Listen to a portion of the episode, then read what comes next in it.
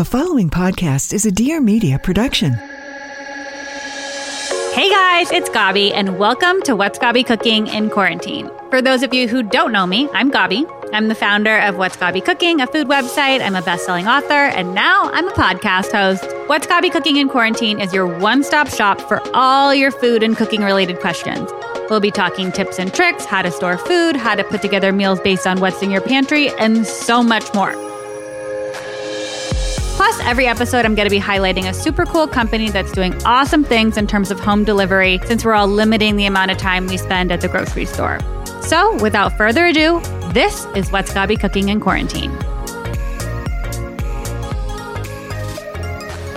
All right, guys, happy Monday. Tomorrow is a very, very big day. Cookbook number three, Eat What You Want, is out in the world, and I couldn't be more excited for this to get into your guys' hands.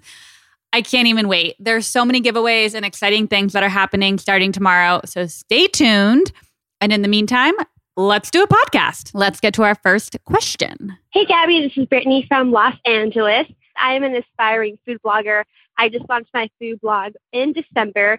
I just hit a thousand followers. It's very small, but I really look up to you and I have your cookbooks, and you're such a big role model for me and I'm using this quarantine time to really dedicate some time for my food blog. What are some really good tips that you can give to someone who's just starting a food blog? Alrighty, thank you, big fan, and stay safe. Hi, Brittany. Thanks for calling. I'll give you a pass. It's pronounced Gobby, but that's okay. We can still be friends. Let's talk about food blogging. I feel like that's a great, I mean, when I first started my food blog, it was 2009, 2010. The technology wasn't really there yet. I had no idea what I was doing. And I really had no idea what I was doing until about 2013 is when I started taking it really seriously. But I would say a couple things. There's so much room for everybody in this space. I think the key is to find your own voice and to create content that's authentic to you. So, if you are inspired by whoever's recipes, like give them a shout out on your blog or on your Instagram. Or if you're creating completely new recipes, all the more power to you. Go for it. I just think you have to figure out what your brand is or what you want your brand to be that's authentic to you and then go for it. It's the best advice anybody ever gave me. And when I started taking What's Gaby Cooking really seriously, I was working with one of my friends who's a mentor and she was helping me craft what the messaging was. And I just basically word vomited to her for weeks on end. And when we came back to the table a few weeks later, she was like, Oh, Gaby, this is so easy. Like your brand is definitely the California girl. Like you're the girl next door. You're making everything approachable. Nothing's too complicated. You don't take life too seriously. California girl, done. Like in this beautiful little package. And I was like, Oh my God, you're right. It was that easy. But I think sometimes it takes trying to figure out like talking to someone about what it is you stand for and how you function and then for that person to help you look at it from like a bird's eye point of view because a lot of times we're so in the thick of it as a human like it's hard to see the greater picture of what you're creating. Also, the other thing is I have a page on my website called Ask Gaby, and that has a lot of answers to questions about how I got started and, you know, how things worked out and when we decided to bring on a team and all that kind of stuff. So check out the Ask Gaby section of my site. I think that will be really helpful. Good luck. I mean, hitting a thousand followers is huge. Congratulations. This is the perfect time to be focusing on something like growing your own brand. So all the more power to you and good luck.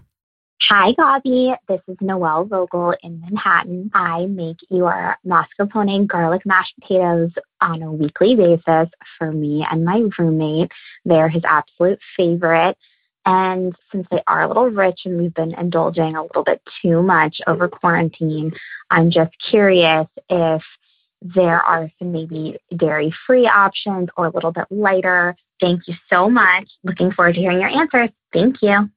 Hi, Noelle. I basically just want to tell you that I love you for making mashed potatoes on a weekly basis. That gives me so much joy. And honestly, I think during quarantine, we should all redo Thanksgiving. Like, let's just do it over again. I mean, obviously, we're not going to cook the whole thing, but like maybe we should have stuffing and mashed potatoes and like pick a date and all celebrate Thanksgiving again. I just feel like it might be the right move. Okay. So, we're talking about the best mashed potatoes ever, which are on my blog. There's a link to them down in the show notes. But here's the deal for those of you who have not made them, here's the general premise of what's in them it's Yukon Gold potatoes, heavy cream or whole milk, butter, Parmesan, mascarpone cheese, garlic, salt and pepper, and chives. So here's what I would do if you wanted to lighten these up a bit. I would keep almost everything the same, except for I would ditch the heavy cream or the whole milk and use unsweetened, unflavored almond milk. That's going to give it the moistness without having the heavy cream or the whole milk. And then instead of butter, use olive oil.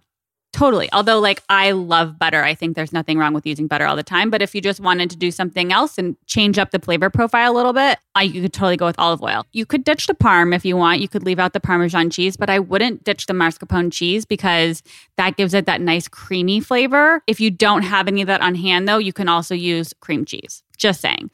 So, that's what I would do. You could also fold in like wilted spinach or kale or something like that to give it like a little bit more green so you can at least like feel a little healthier. I just really like lying to myself about those kinds of things. But that's probably what I would do to make that just a little bit lighter. But also at the same time, eat what you want, go for it. Like live your best life. This is quarantine. Anything goes. Hi, Gaby. My name is Marley. I live in Portland, Oregon. And on Amazon Prime Day, like two years ago, I bought an Instant Pot on a whim and have never figured out how to use it. I find it quite complicated and I can't figure out the best things to do with it. So I feel like quarantine is the time to figure out my Instant Pot, and I'm hoping you can help me. Thank you. Hi, Marley. Thanks for calling in. Great question about the Instant Pot. Here's what I like to make in it. I don't know if you saw, but last week I made Instant Pot beans, which is a recipe on my site. Like when you make like beans, like not canned beans, just regular beans straight from the bag, haven't been soaked or anything. They usually cook in about an hour in an Instant Pot. So that's my favorite thing to make in there. A lot of people like to cook rice in the instant pot. I feel like that's great. We make sushi rice in it frequently, and then I just like douse it with a little rice vinegar when it's done to give it that little like bite. Another thing I love doing in it is meat. So, like pork, beef, chicken thighs, any of that, if you put in with your favorite sauce, whether it's a salsa or a barbecue sauce or I don't know, any kind of marinade and you push pressure cook it on the meat setting, it's going to basically cook your meat so quickly that it's really easily shreddable.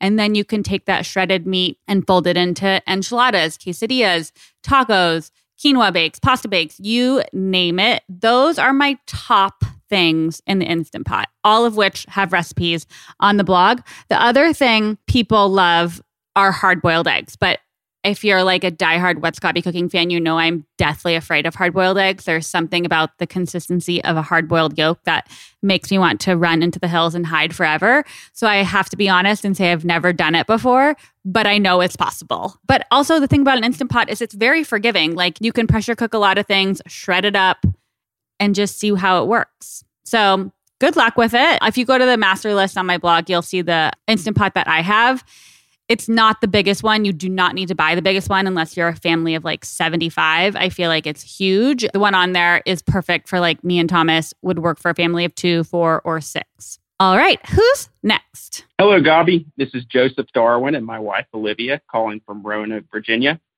I don't hear many husbands call in, but Olivia is a huge fan of yours, which makes me a huge fan because your recipes are amazing. So we're calling for both affirmation and advice. Hi, Gaby. So Joseph is quite the outdoorsman, and lately he has been going out looking for morel mushrooms. And last weekend he found about two pounds worth of these mushrooms. So our questions are one, can we safely cook and eat these at home? And two, if we can, do you have any recommendations or recipes for these wild mushrooms. Joseph says that they are a real culinary gem and highly valued in French cuisine. So I want to make sure that we prepare them well. Um, thank you so much. I was hesitant to call in with the story because we're not weird mountain people like the story might make us seem. We would love to be best friends with you and Thomas, but we are big fans and hope you're doing well. Hi, Joseph and Olivia. You guys are the cutest couple I've ever heard. Like, I'm in. We're friends. Like, if you can bring some morels to the table and we can cook dinner together, I am there. Okay, so morel mushrooms, for everyone who has never had one before, they're not easy to find. I normally, when I find them, they're at the farmer's market. I don't think I've actually ever seen fresh morels at a grocery store. You can, however, buy dried morels in most grocery stores. They're amazing. They're one of the most flavorful mushrooms I've ever had. They're good in a number of recipes, which I'll get to in a minute. I would say you want to seek out morels that are fresh and firm and dry. If they're soggy or soft or wet, probably not the best idea to cook with them. That means they've gone bad. So keep your eyes out for ones that are fresh and firm and dry. They shouldn't have a weird smell or anything to them. Those are the safer bet. You'll also just want to look, this is gross. I apologize in advance but you just kind of want to check them for critters, especially when you're foraging in the wild, like morels. There are holes in them. So, like, they can be a home to certain things. So, just check really well to make sure there are no bugs in them. Okay, so let's assume that the morels are great. They're good to go. You just want to trim the bottom, like woodsy part off. You're just going to, it's like the tough end of each stem. You're going to chop that off and then slice it in half lengthwise, like hot dog style. And I like to cook them over high heat to brown them in olive oil and then add butter later to give it a little flavor. You need to like really cook morels. So I like to do it in olive oil. You don't want the butter to burn. And you can add garlic, you can add shallots. Like you said, you could add butter at the end, maybe a splash of soy sauce or vinegar. Herbs are incredible. And then you can fold them into everything. You can put them on top of pasta, you can put them on top of fish, chicken, beef, risotto, all that kind of stuff is fair game when it comes to morels or any mushroom for that matter. One other thing I will mention about all mushrooms is when you're cooking them, you really want to make sure there's plenty of room in the pan. You don't want to overcrowd the pan because mushrooms, they release a lot of moisture. So you need the moisture to be evaporated in the pan rather than like all of the mushrooms get being too close together and then just like sitting and basically boiling in the juices. Like you really want them to have a nice sear to them. All mushrooms. I did Alton Brown's podcast once and we had like a 20 minute conversation about mushrooms and we basically bonded over them. So they're very near and dear to my heart. And so that's all I have to say about morels. Okay, let's talk about a super cool company. Last week, I will tell you, this is a first world problem, but I'm just going to be honest with you guys. I ran out of chocolate chips and I tried to order them on Instacart. I tried to order them on Amazon. And then I was like, why am I ordering these on Amazon? Like other people have other things that need to be ordered. So I did a little digging. There's a company called Guittard, G U I T T A R D. Google them. They have, I've been a fan of them for ages, but I totally spaced that I could order chocolate from them. You can order any kind of chocolate chips. You can order the chocolate discs that you see in a lot of like fancy pastry like style cookies and recipes.